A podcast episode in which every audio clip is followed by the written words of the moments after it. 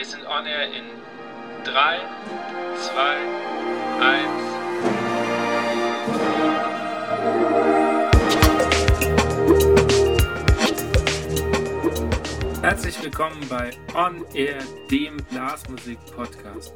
Mein Name ist Andi Schreck und ich treffe mich mit Dirigenten, Komponisten, Musikern und Querdenkern aus der Welt der Blasmusik. Wir sprechen über Ansichten, neue Ideen, das Leben und natürlich Musik. Mein heutiger Gast bringt etwas Internationalität in den Podcast. Sie ist gebürtig aus Eberschwang in Oberösterreich und lebt nun seit über zehn Jahren in den USA. Bei ihrem Dirigierdebüt war sie gerade mal 16 Jahre alt und diese Begeisterung hat sie nicht mehr losgelassen, sodass sie Musik studiert und sogar mit einem Doktortitel abgeschlossen hat. Mittlerweile unterrichtet sie am Duke Trinity College of Arts and Science in Durham, North Carolina. Und ich freue mich sehr, dass sie sich Zeit während ihres Heimatsurlaubs genommen hat. Herzlich willkommen, Dr. Verena Mösenbichler-Bryant. Danke für die nette Begrüßung und Einladung. Gleich die erste Frage. Was war das letzte Stück, das du dir vor diesem Interview angehört hast? Heute Vormittag habe ich ein bisschen Max Richter gehört. Oh, okay. Welches Stück? Ja, Uh, The Blue Notebook, das Album, einfach so durchlaufen lassen, wer in die E-Mails bearbeitet habe. Okay. Äh, hat das irgendeinen speziellen Grund, warum gerade das oder kam einfach? Na, das kam einfach und das Album her ich sehr gern. Ähm, da sind sehr beruhigende Stücke drinnen und während mhm. dem E-Mail bearbeiten, das ist eine, eine gute Hintergrundmusik. Ich habe ja gerade schon gesagt, dein Dirigierdebüt war ja mit 16. Das ist ja schon sehr früh, wenn man das so sieht. Also wenn ich überlege, mit 16, da habe ich gerade angefangen, mir zu überlegen, ich könnte ja die Jugendkapelle bei uns irgendwie dirigieren. Also da, ähm, wie, wie kam es dazu? Also der Papa ist Dirigent und ich bin im Blasorchester aufgewachsen, habe im Blasorchester Querflöte gespielt, dann bin ich auf Fagott umgestiegen, weil es zu viele Flöten im, im Orchester gab und ähm, so wie 15, 15,5 war, habe ich die Schlagtechnikbilder im Haus liegen gesehen. Und dann habe ich zum Papa gesagt, ich möchte dirigieren lernen. Also das war wirklich so äh, äh, momentans Entscheidung.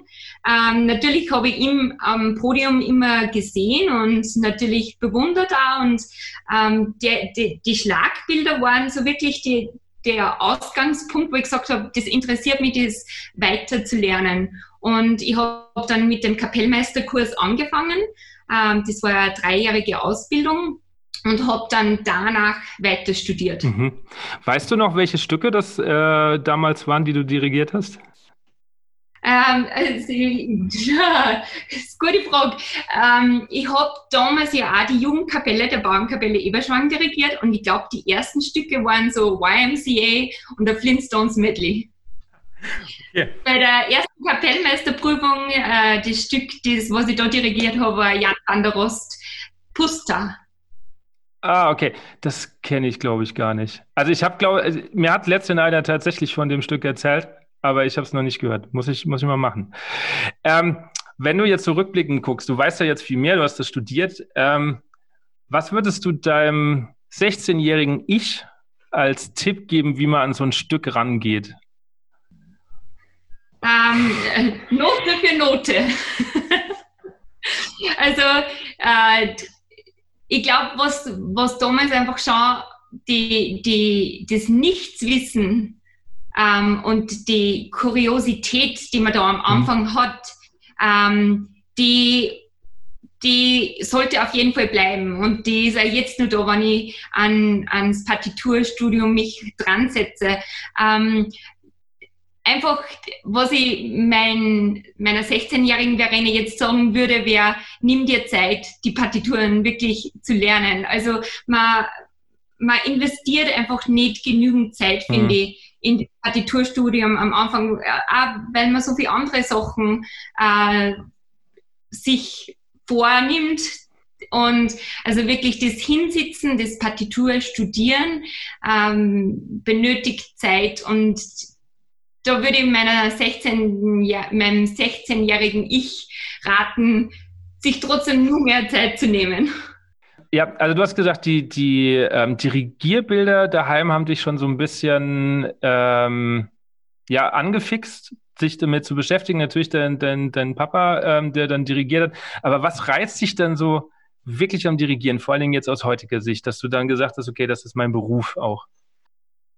Also das Faszinierende für mich am Dirigieren ist, dass man die Noten, die man vor sich liegen hat, mit Körpersprache vermitteln und zum Leben erwecken kann. Und das ist das Schöne und das Reizvolle am Dirigieren, dass man ohne Worte und nur mit der Körpersprache die Noten in Musik umsetzen kann. Mhm. Würdest du sagen, dass das Schlagbild oder die Mimik wichtiger ist? Die Mimik. Schon, oder? Weil ich habe immer wieder Diskussionen, die dann, dann sagen, ja, nee, das Schlagbild ist wichtiger und ich glaube tatsächlich, dass es eher die Mimik ist. Wenn, also vor allen Dingen, ich habe jetzt vor ein paar Wochen das erstmal mit Maske dirigieren müssen. Und da ist dann gleich in der ersten Probe aufgefallen, dass die Musiker das nicht, also da hat es lang gedauert, einfach bis wir uns gefunden haben, weil, weil die das überhaupt nicht gewohnt sind. Und da ist mir dann erst wieder aufgefallen, okay, es ist viel, viel entscheidender, was, was im, im Gesicht natürlich passiert. Also da stimme ich hundertprozentig zu. Also die, das Schlagbild ist natürlich Grundlage, ja. die Schlagtechnik ist Grundlage. Aber das Wann, wir sind ja nicht nur ein Metronom. Ja. Da konnte ja ein Metronom auch hinstellen. Wir sind nur kein Metronom. Und das Wann ist wichtig, aber das Wie ist wichtiger für mich. Ja. Ähm, du bist ja dann nach Amerika gegangen. Genau. Äh, warum? Also, wenn ich jetzt an Blasmusik denke, wäre das jetzt für mich, glaube ich, nicht der erste nachvollziehbare Schritt. Also ich habe damals äh, nach der Kapellmeisterausbildung an der Bruckner Universität in Linz Orchesterdirigieren gemacht. Während des Studiums ist aber leider so gewesen, dass man Praxis sehr wenig bekommen hat. Also während meiner Ausbildung vor einem Symphonieorchester zu stehen, war eigentlich nie der Fall. Mhm. Man hat sich die ganzen die, die Praxis im Prinzip selber suchen müssen und ich äh, war damals Blasorchesterleiterin und habe die Blasmusikkapelle Hofkirchen an der Drahtnacht dirigiert und habe halt so damit meine wöchentliche Praxis gehabt. Aber das vor einem Symphonieorchester zu stehen, mit Streichern zu arbeiten, hat, hat das auf der Uni leider gar nicht gegeben der Papa hat immer schon jahrelang Kontakte mit Dirigenten aus Amerika und hat auch immer wieder welche als Gäste nach Österreich geholt, um Meisterklassen, Dirigierworkshops zu leiten. Und da habe ich an einigen teilgenommen und da ist halt das auch zum Gespräch gekommen und die, dass halt der Praxisanteil bei uns leider gefehlt hat in meiner Ausbildung.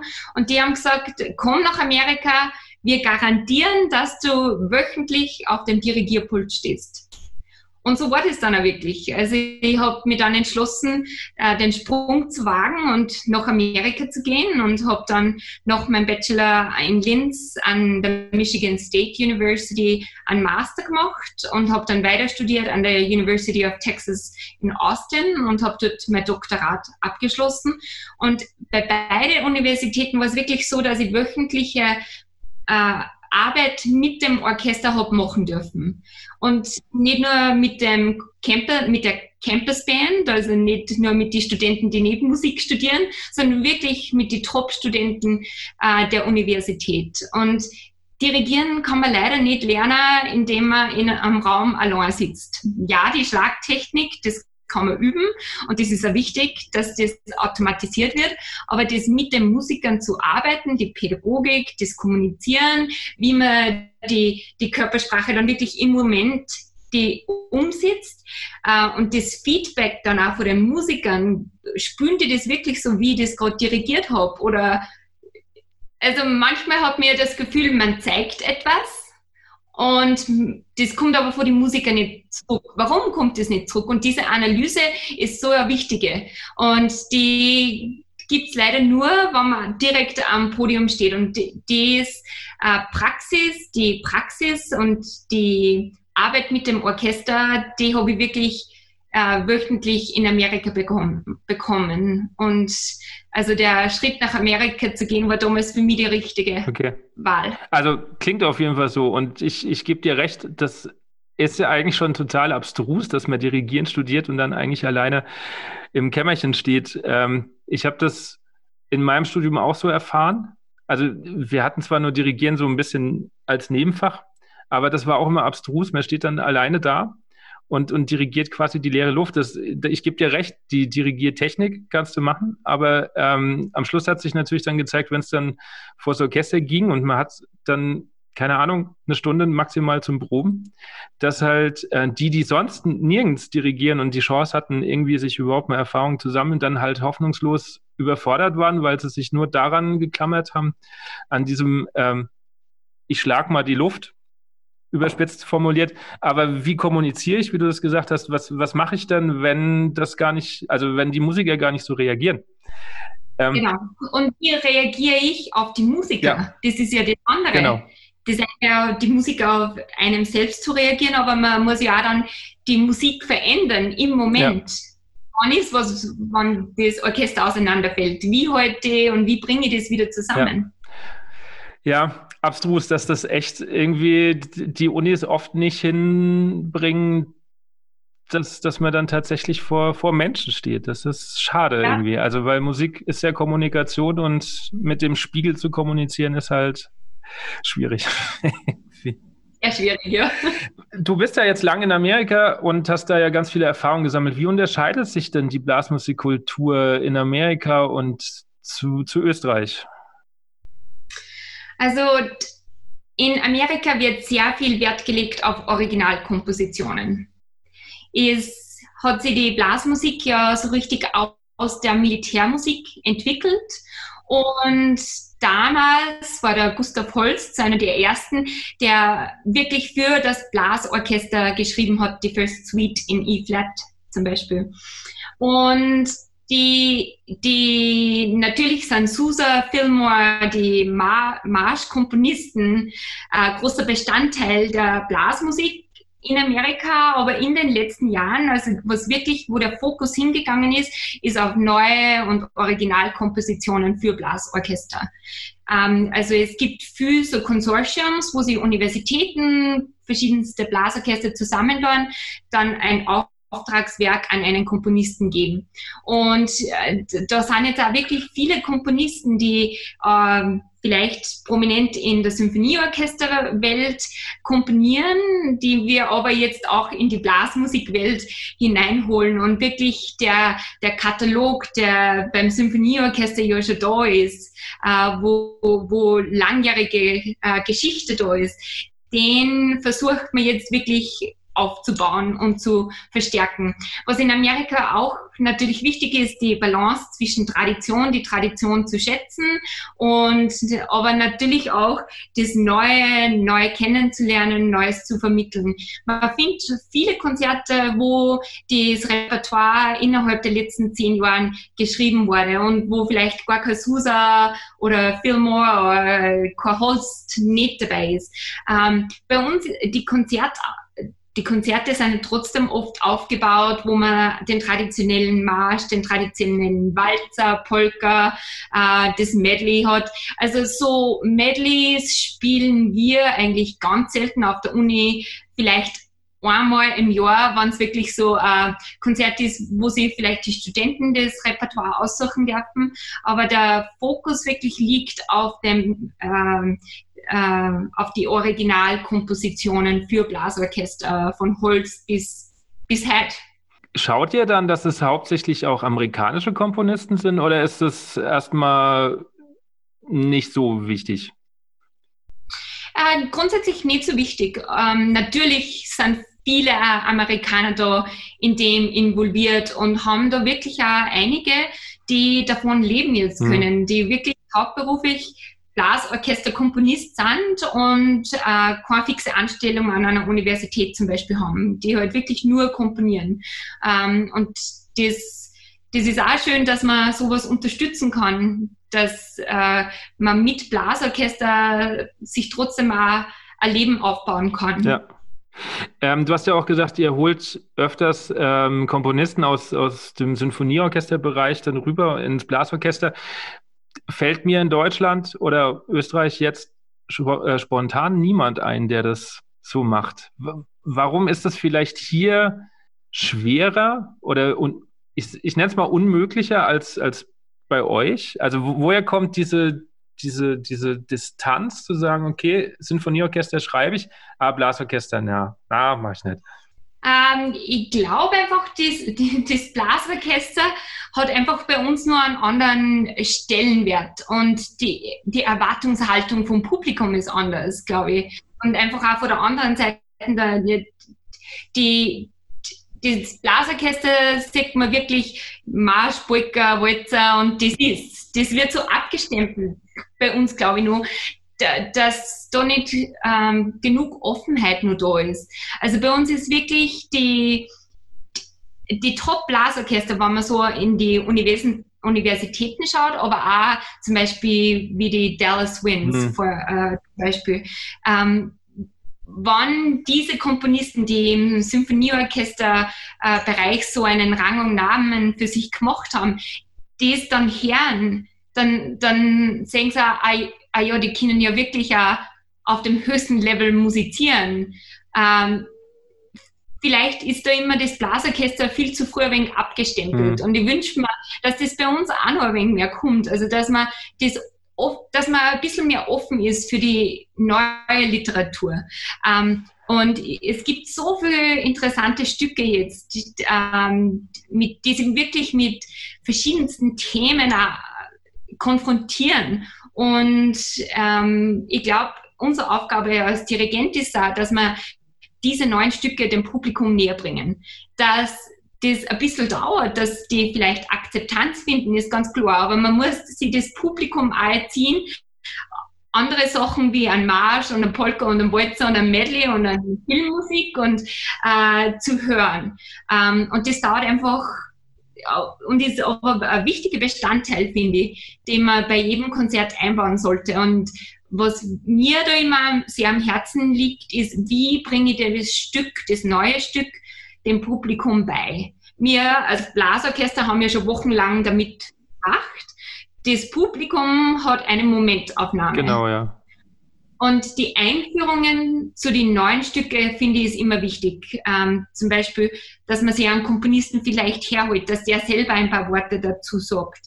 Oder dass man verschiedene äh, Teile dem Publikum schon mal vorstellt, das Werk einfach ein bisschen erklärt, dass man einer äh, schon schon mitgibt, was sie erwarten, wenn sie das Stück dann hören. Also das ist, ist für mich ganz mhm. wichtig. Also machst du in einem Regelkonzert tatsächlich, ähm, lässt man Stellen anspielen und sagen, okay, Achtung, so ist das aufgebaut, das ist jetzt vielleicht das Thema und das hört ja dann, keine Ahnung, in verschiedenen Variationen oder Besetzungen nochmal. Also das machst du auch in einem ganz normalen Konzert. Genau.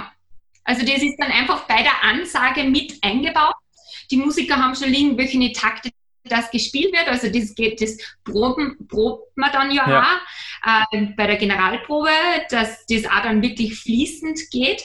Ähm, wir haben mit dem Symphonieorchester letztens Symphonie Fantastik mhm. gemacht. Also ich mache das nicht nur mit äh, neuen Stücken, aber auch mit solchen großen Werken, wo es einfach hilfreich ist für die das Publikum einmal die verschiedenen Motive kennenzulernen. Ähm, und ich, ich finde, das das verbindet uns einfach viel mehr mit dem Publikum und bringt ihnen das Stück schon ein bisschen näher. Ja.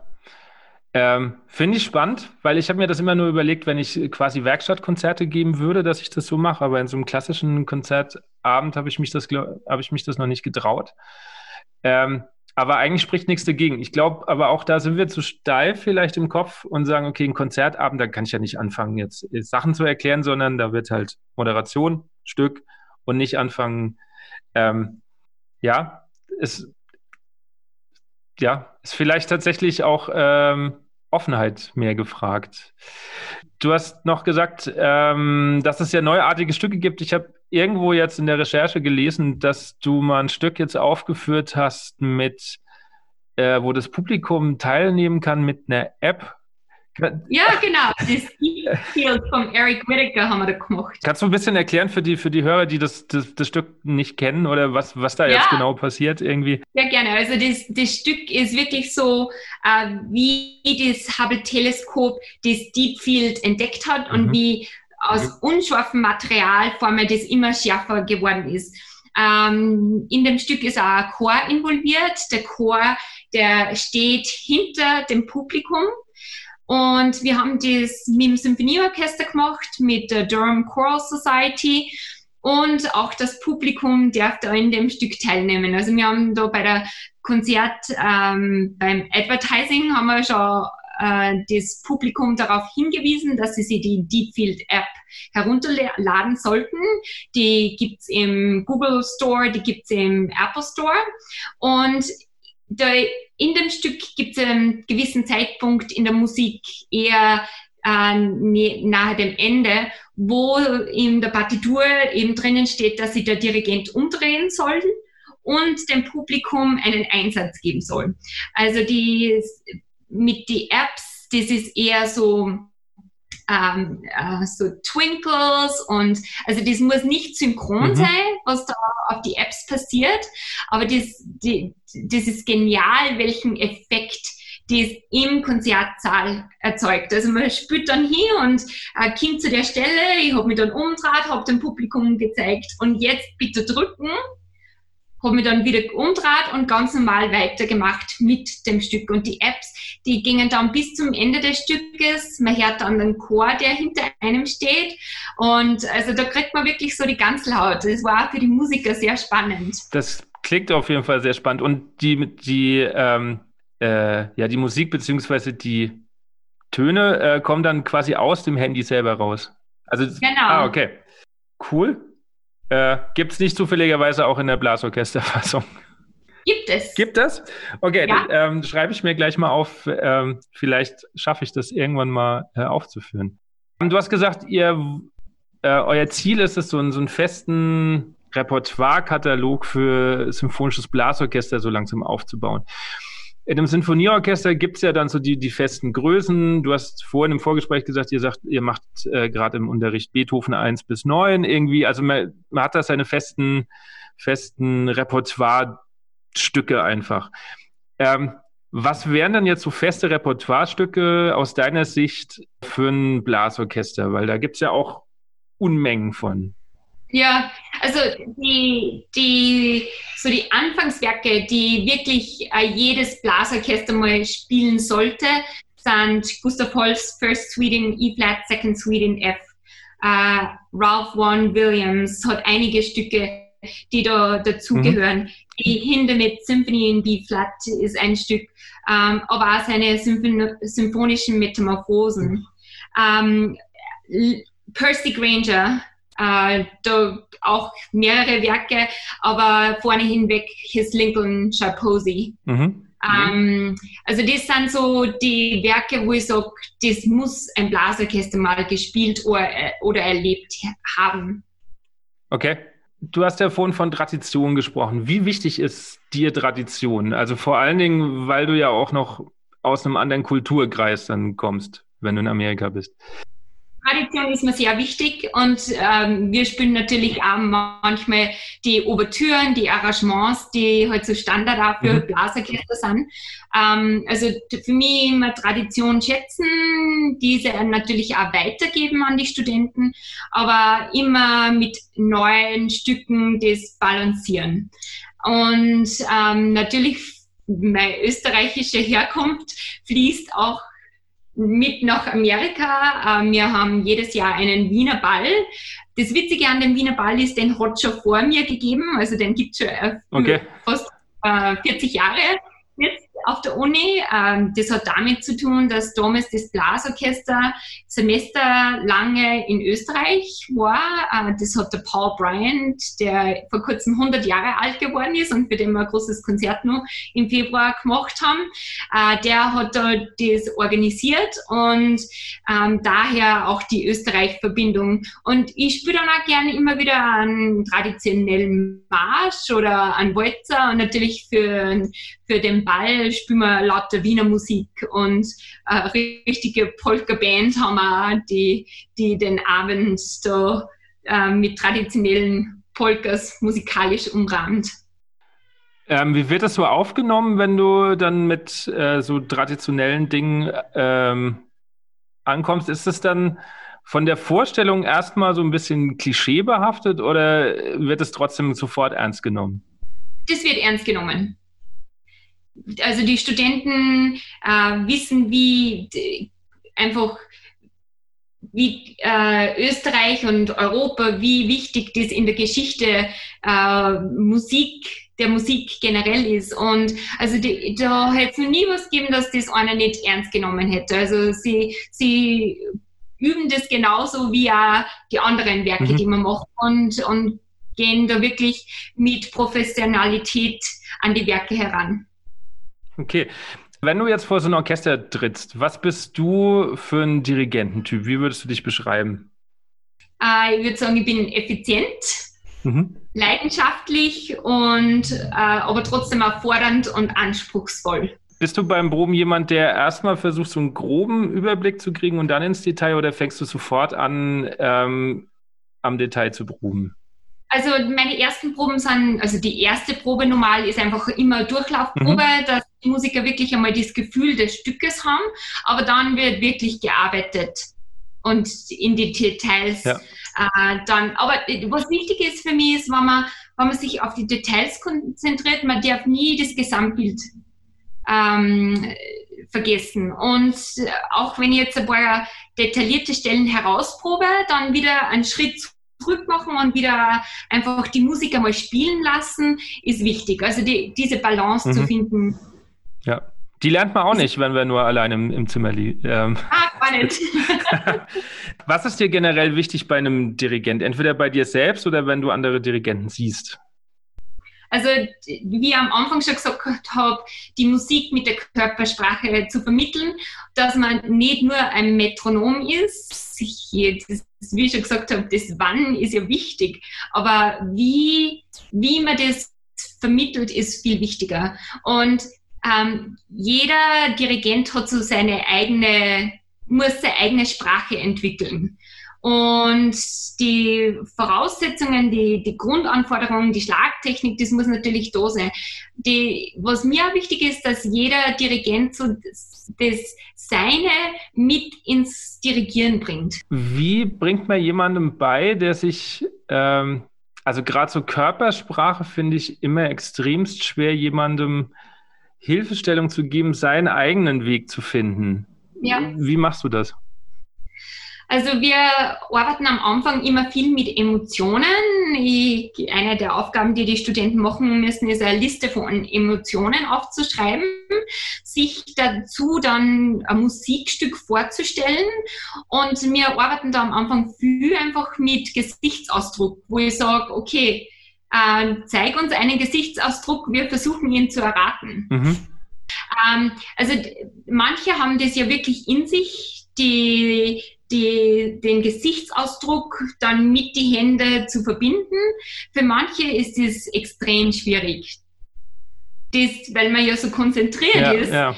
auf die Musik, die da momentan auf einem zukommt, ähm, aber auch, weil man nach vorne denken muss, wie geht das Stück weiter, was muss sich den Musikern als nächstes anzeigen, dass man oft einfach dann wirklich im Gesicht keinen Ausdruck mehr hat, weil man einfach durch die Konzentration mhm. äh, keine Zeit mehr hat für das Gesicht. Und da ist einfach wichtig, dass man durch Übungen und oft sind die Übungen ohne Dirigieren.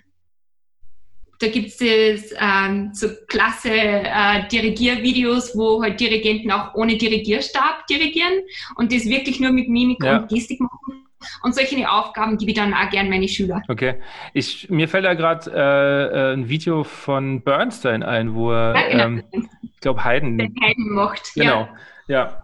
ja. Ähm, ist das immer die Konzentration oder ist das manchmal auch so, gerade wenn man neu ist, ähm, vielleicht auch so ein bisschen die Angst vor dem Ungewissen? Man hat 70 Menschen vor sich und wenn ich mich natürlich mimisch öffne, das ist ja, also das ist ja ganz viel, was ich von mir preisgebe. Ist das nicht vielleicht auch ein bisschen Schutz? Es gehört natürlich auch dazu. Die Angst vor den Musikern. Ja. Einfach dann wirklich alleine auf dem Podest zu stehen und äh, die 70 Augen auf sich gerichtet zu haben. Das gehört natürlich dazu. Bist du noch aufgeregt? Äh, vor dem Dirigieren normal nicht, ne? Äh, vor dem Sprechen, ja. das ist immer ganz interessant. Wieso?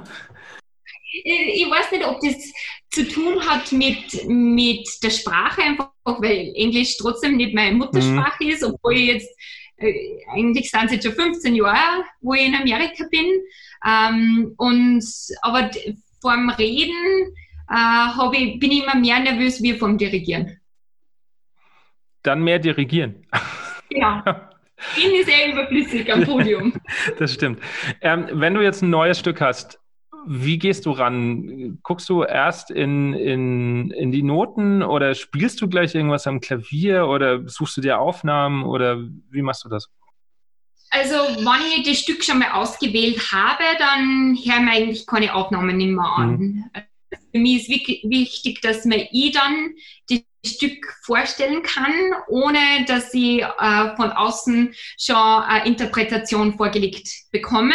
Das ist ja oft, wenn man es einmal hört, dann macht man es genauso, wie man es gehört hat. Ja. Ähm, und was mir wichtig ist, dass ich einfach wirklich herausfinde, ist es wirklich so, wie der Komponist es haben wollte.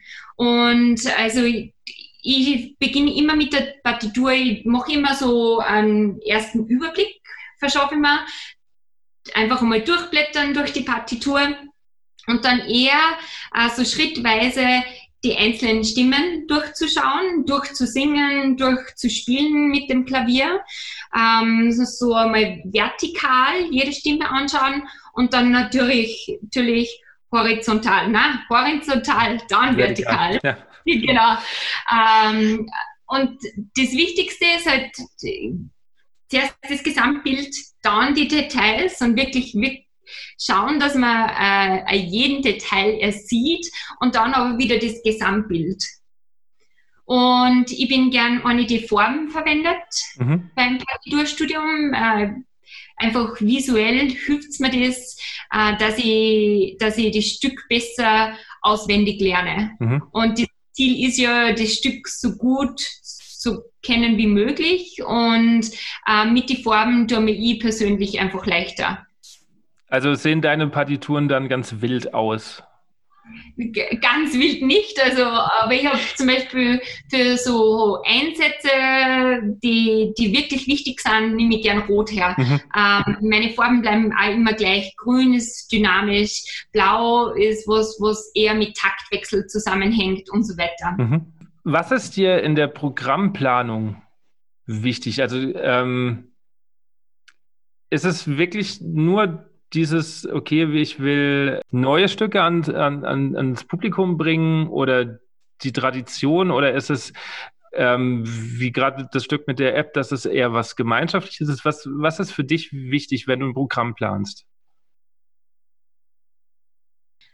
Programmplanung ist eines der schwierigsten Aufgaben eines Dirigenten, äh, finde ich. Ähm, also die, das dauert auch immer. Also man muss sich wirklich dazu, für mich dauert es immer ein paar Wochen, die, das ganze Programm fürs Jahr zu entwickeln und schauen, okay, ähm, welche Ziele habe ich für meine Studenten, welche Ziele habe ich für mein Publikum und wie bringe ich das zusammen? Und ähm, also da ist schon wichtig, okay, erstmals die Länge der Stücke, welches sind so die Hauptwerke, die man, die man sich vornimmt, wie balanciert ist mit einem anderen Stück, zum Beispiel äh, Beethoven Symphonie 9, wenn man macht, kann man das kombinieren mit einem Stück, das äh, vor kurzem erst geschrieben worden ist, wie zum Beispiel Joyride von Michael Markowski, der Elemente von Beethoven verwendet hat. Also gibt es da irgendwie äh, zu dem Stück vielleicht andere Werke, die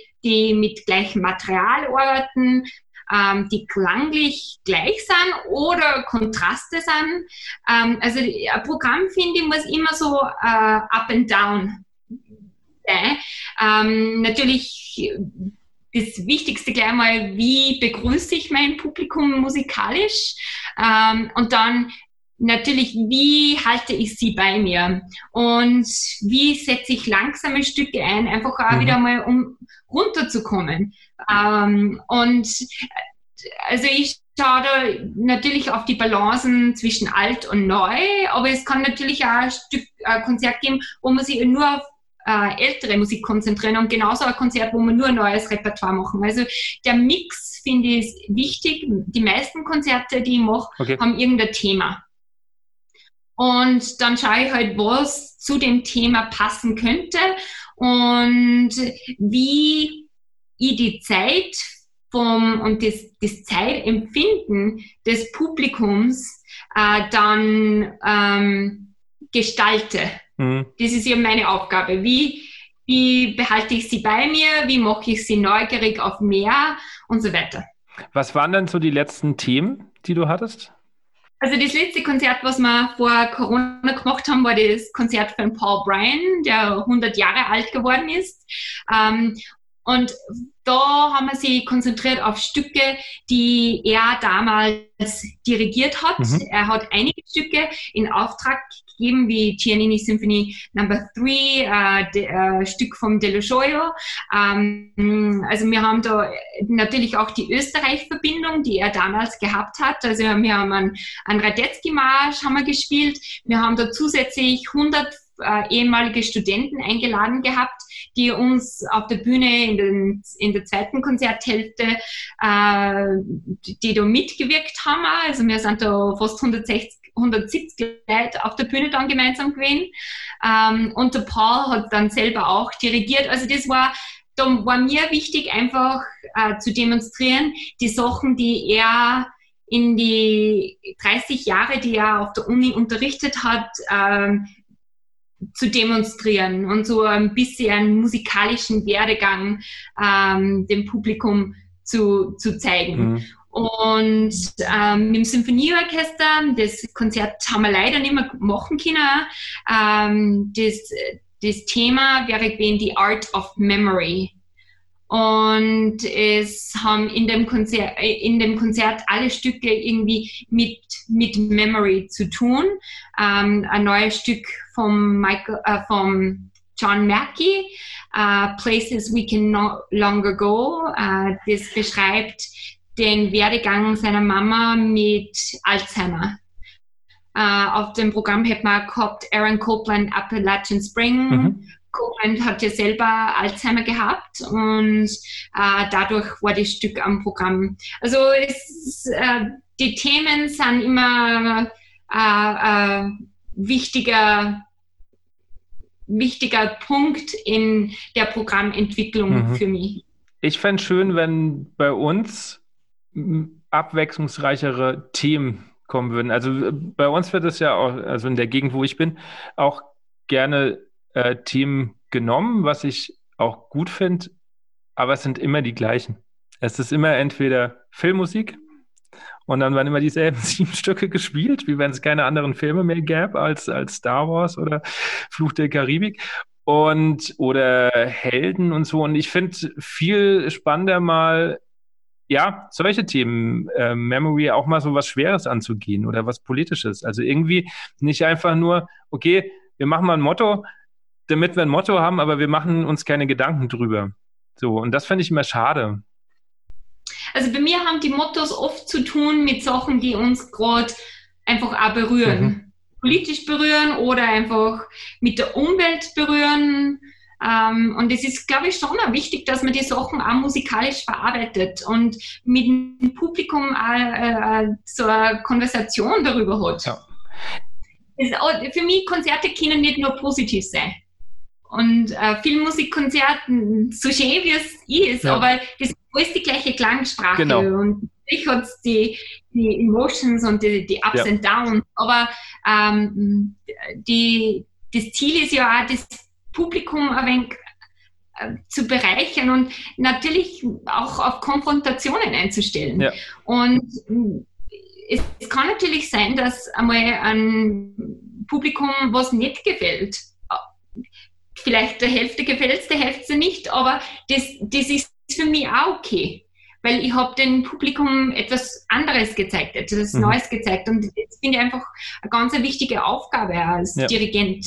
Ja, ich finde, das ist, das ist die, die kulturelle Aufgabe von einem, also dann bei uns halt Musikverein, von einem Orchester, von, also nicht nur Dinge, die halt, ja, nur schön sind, sondern halt tatsächlich auch mal Dinge verarbeiten, aufzeigen. Ähm, Ja, also ich merke das ja auch in der Schule immer wieder, ähm, Werke mal zur Diskussion zu bringen. Mir geht es dann auch gar nicht darum, dass das am Schluss jedem gefällt. Das sage ich auch von vornherein. Ihr müsst nicht am Schluss Antworten liefern, nur um mir zu gefallen, sondern da, damit wir darüber ähm, sprechen können. Und ich habe dann meistens auch den Eindruck, dann passiert am meisten auch mit, mit, äh, mit den Hörern. Ja, da wünsche ich mir. Bitte? Entschuldigung, äh, für mich ist das ja auch für die Musiker wichtig. Also auch die Musiker äh, sollen Stücke spielen, vielleicht die, die, wo es oft ist ja so, die Meinungsbildung findet immer gleich am Anfang statt. Ja, leider. Man spielt die Stücke mal durch, es klingt überhaupt nicht, wie es klingen sollte und der Musiker sagt, nein, das gefällt mir überhaupt nicht, das ist nicht mein Stück. Mhm. Und natürlich ist dann auch keine Motivation nicht da, das Stück wirklich an sich heranzulassen und dem Stück eine faire Chance zu geben. Also ich habe mit meinen Studenten immer am Anfang einmal die, und auch mit meinem äh, Symphonieorchester immer einmal die Diskussion, lasst euch auf die Stück zuerst einmal ein, bevor ihr euch eine Meinung bildet äh, Meinung kann man sich erst bilden, finde ich, wenn man das Stück dann wirklich aufgeführt hat. Mhm. Und es haben sich schon so viele Meinungen über den Verlauf einer Probenphase geändert. Und das finde ich dann auch natürlich schön, wenn, man, wenn die dann herkommen zum Schluss und sagen, hm, ich habe mich ein bisschen zu früh gegen das Stück orientiert. Ich hätte mich wirklich gleich drauf einlassen sollen, weil für mich am Ende das Stück ähm, trotzdem jetzt äh, sehr be bewegungsvoll war und hat, hat einfach trotzdem äh, mich sehr ja, beeinflusst. Ja, ja aber da, da gehört halt auch wieder Mut vom Dirigent dazu und Aushaltevermögen, glaube ich, das einfach mal auch ein paar Proben auszuhalten und dagegen zu arbeiten, zu sagen, okay, vertraut mir. Das wird schon am Schluss. Ähm, ja, den haben, glaube ich, nicht so viele oder weiß nicht. Naja, du bist ja mit dem Komponist Stephen Bryan verheiratet. Welche Rolle spielt Musik in eurem Alltag? Redet ihr viel drüber oder ist das so ein, oder klammert ihr das aus, weil ja jeder beruflich damit zu tun hat oder geht das gar nicht? Nein, wir reden schon viel drüber. Und äh, natürlich, also wenn der Steven komponiert und äh, er komponiert meistens über seine Speakers und nicht mit Kopfhörer. Mhm. Ähm, das so dass ich das wirklich auch live miterlebe, wie da das Stück entsteht. Und da kann es schon auch mal sein, dass ich dann auf Besuch gehe in sein Büro und äh, mir dann Stellen auch anhöre. Er schreibt in einem, in, in einem Programm, das heißt Digital Performer, äh, wo keine äh, Takte mhm. angegeben werden. Also es wird alles durchkomponiert und zum Schluss ähm, gibt er erst dann die Taktwechsel hinein. Okay. Und da spiele ich dann auch immer eine Rolle, weil wir schauen uns das dann gemeinsam durch und ja, das hört sich auch oder fühlt sich an wie eine Eins. So passt das am besten zum Dirigieren und das ist dann auch wirklich eine Kollaboration. Okay, spannend. Das habe ich noch nie gehört, dass man äh, so rum äh, komponiert. Wieder was Neues gelernt. Okay, du bist jetzt die erste Dirigentin, die ich interviewen darf. Und in meiner Wahrnehmung gibt es gar nicht so viele Frauen am Pult, vor allen Dingen in der Blasmusikszene. Ich weiß nicht, wie das in Amerika ist oder ob mich meine Wahrnehmung jetzt völlig trübt und ich hoffentlich jetzt nicht ganz viele Wut-E-Mails bekomme, dass ich jetzt irgendwas unterschlag. Aber kannst du den Eindruck bestätigen? Also grundsätzlich im Vergleich zu Männern am Dirigierpult ist die Zahl der Damen natürlich nur wenig, aber in Amerika wird es immer mehr. Okay. Also man sieht schon einen Trend, ähm, dass mehr Damen, äh, mehr Frauen am Podium stehen. Ähm, aber ja, es ist trotzdem noch nicht ausgeglichen. Auf keinen Fall. Ja. Woran glaubst du oder woran liegt es, glaubst du, dass das so ist. Also du sagst, in Amerika wird es mehr, hier äh, weiß ich nicht oder ich habe das Gefühl immer noch nicht. Ich glaube, es hat viel mit Tradition zu tun. Okay. Also man, man, man hat ja jahrelang nur Dirigenten mhm. gesehen. Mhm. Und ich glaube, jeder ist einfach so, ja, das macht halt ein Dirigent, das macht halt ein Mann. Ja.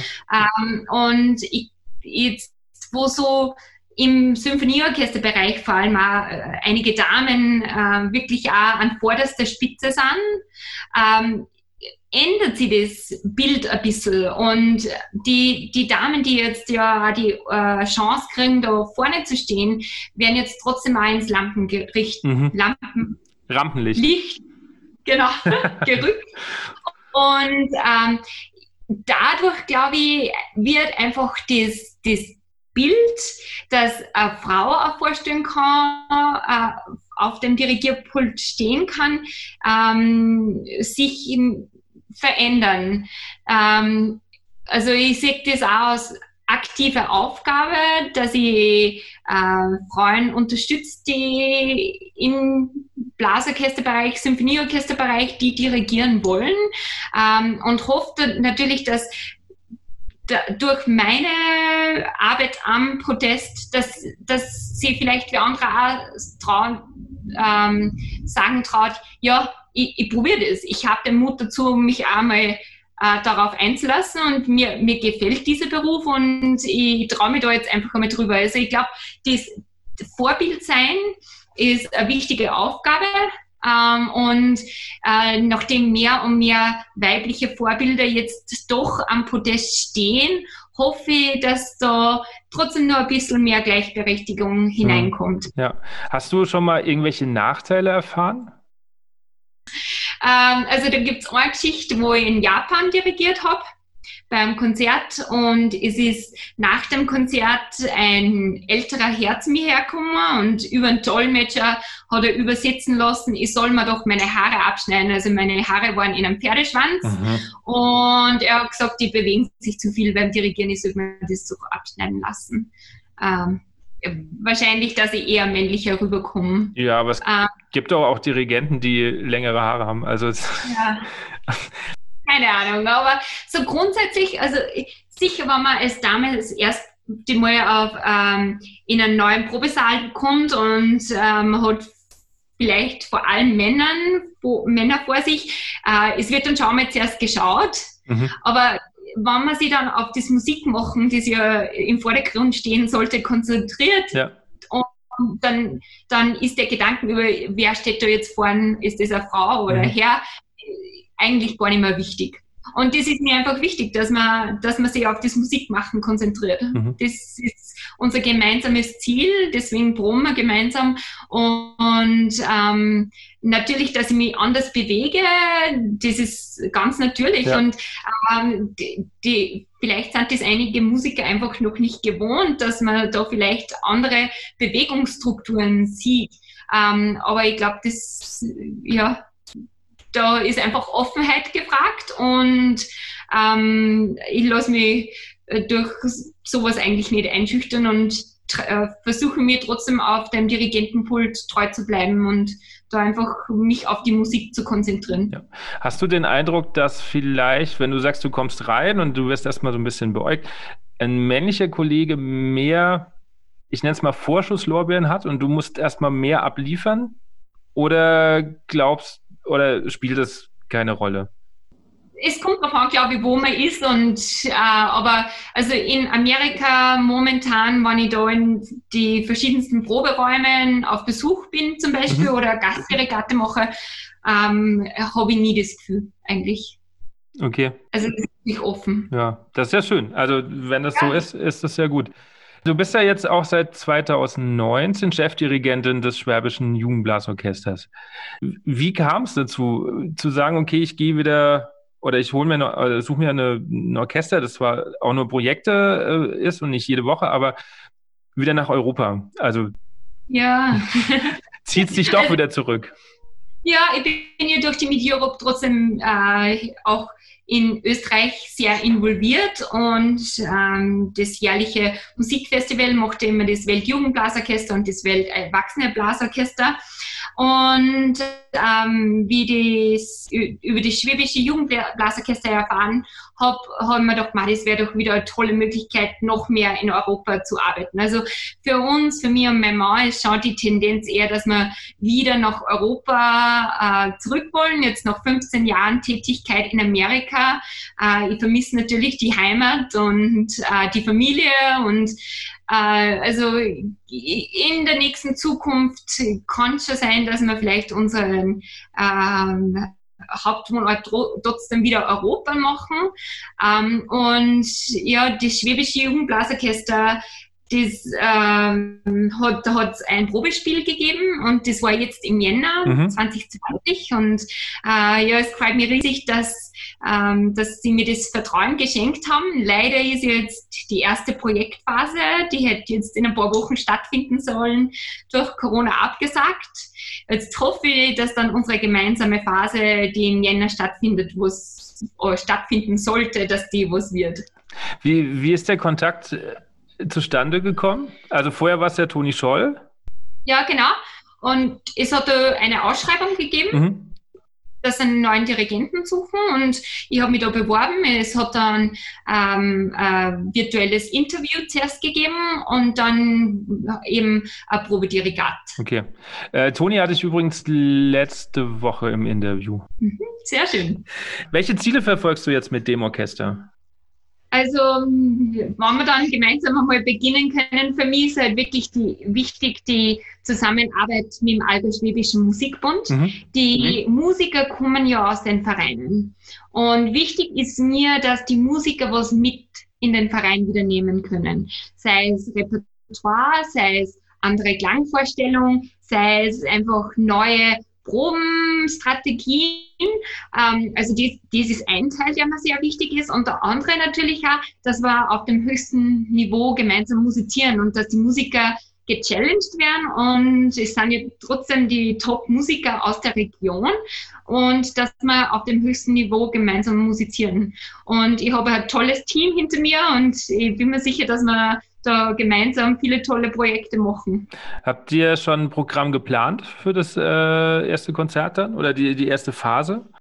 Also wir machen jetzt in den nächsten paar Wochen wird es jetzt so ein virtuelles Projekt geben, mhm. einmal als Einstieg einfach, dass das, es ersetzt ja das gemeinsame Projekt nicht wirklich, aber wir haben gesagt, wir, wir machen was, das dann auch hilft, unser Konzert im Jänner zu bewerben und ähm, eines der Stücke wird die Festmusik der Stadt Wien sein. Und die werden wir jetzt virtuell aufnehmen, wird aber dann auch Teil des Programmes im Jänner sein. Und das Jänner-Programm ist sehr bunt gemischt. Okay. Kommen wir in die letzte Runde. Ich mache da immer so eine Schnellfragerunde. ja, so schlimm wird es, glaube ich, nicht. Äh, erste Frage: Sinfonieorchester oder Blasorchester? Beides. Kannst dich nicht entscheiden? Ja. Okay. Was bedeutet dir Heimat? Ähm, Familie.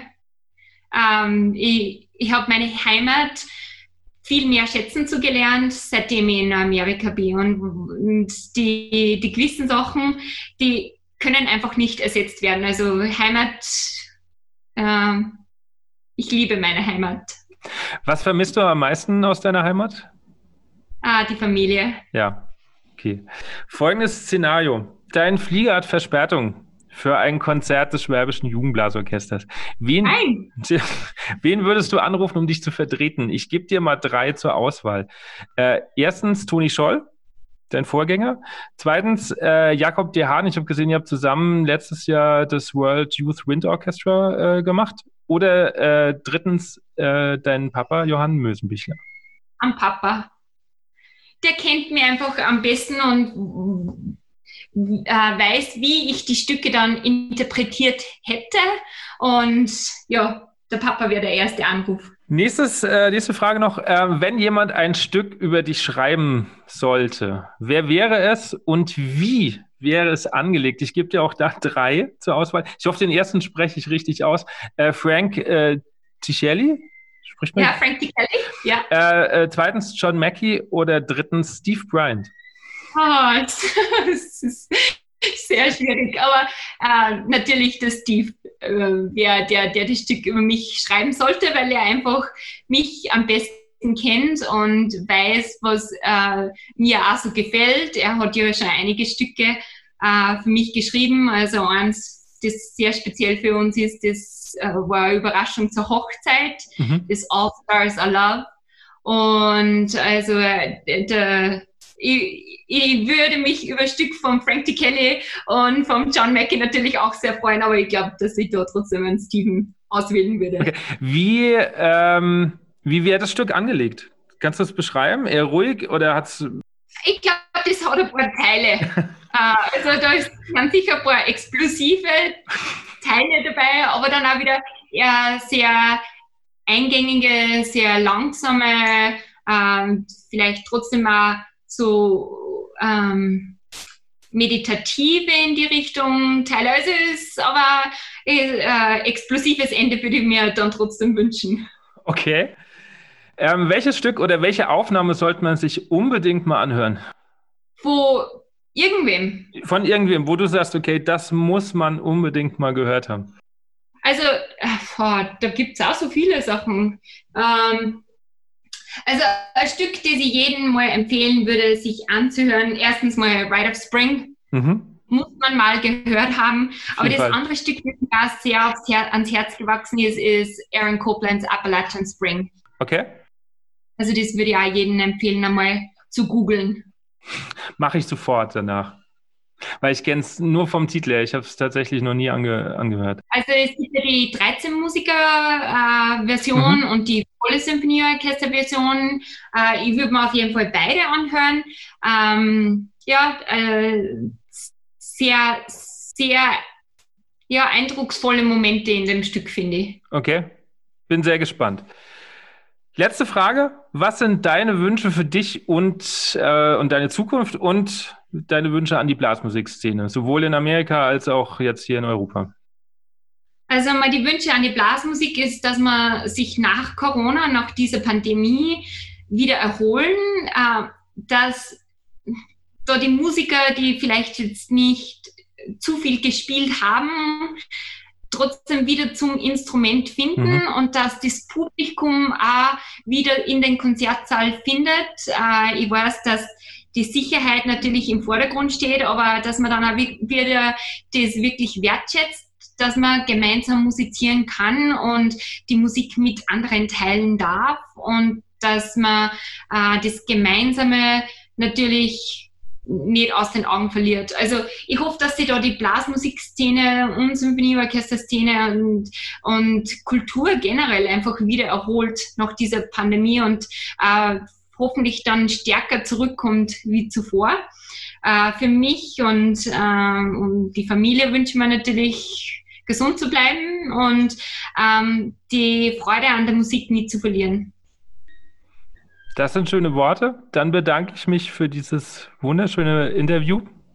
Ihm, ihm ja, ein ganz herzliches Dankeschön.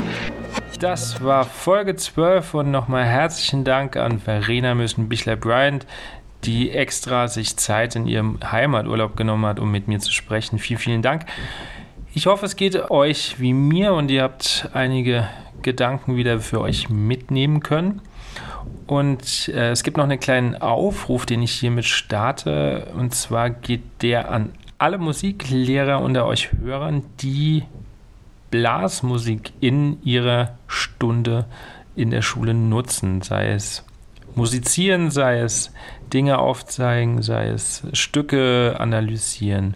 Also immer, wo Blasmusik vorkommt, würde ich mich sehr freuen, wenn ihr euch meldet, denn ich würde darüber gerne eine Podcast-Folge machen. Ansonsten kennt ihr ja schon Podcast abonnieren, weitersagen, dranbleiben, mir liebe E-Mails schreiben, gerne auch kritische E-Mails, wenn ihr wollt. Und nächste Folge habe ich mich mit dem Dirigenten und Pädagogen Steffen Wademann getroffen. Bis dahin eine gute Zeit.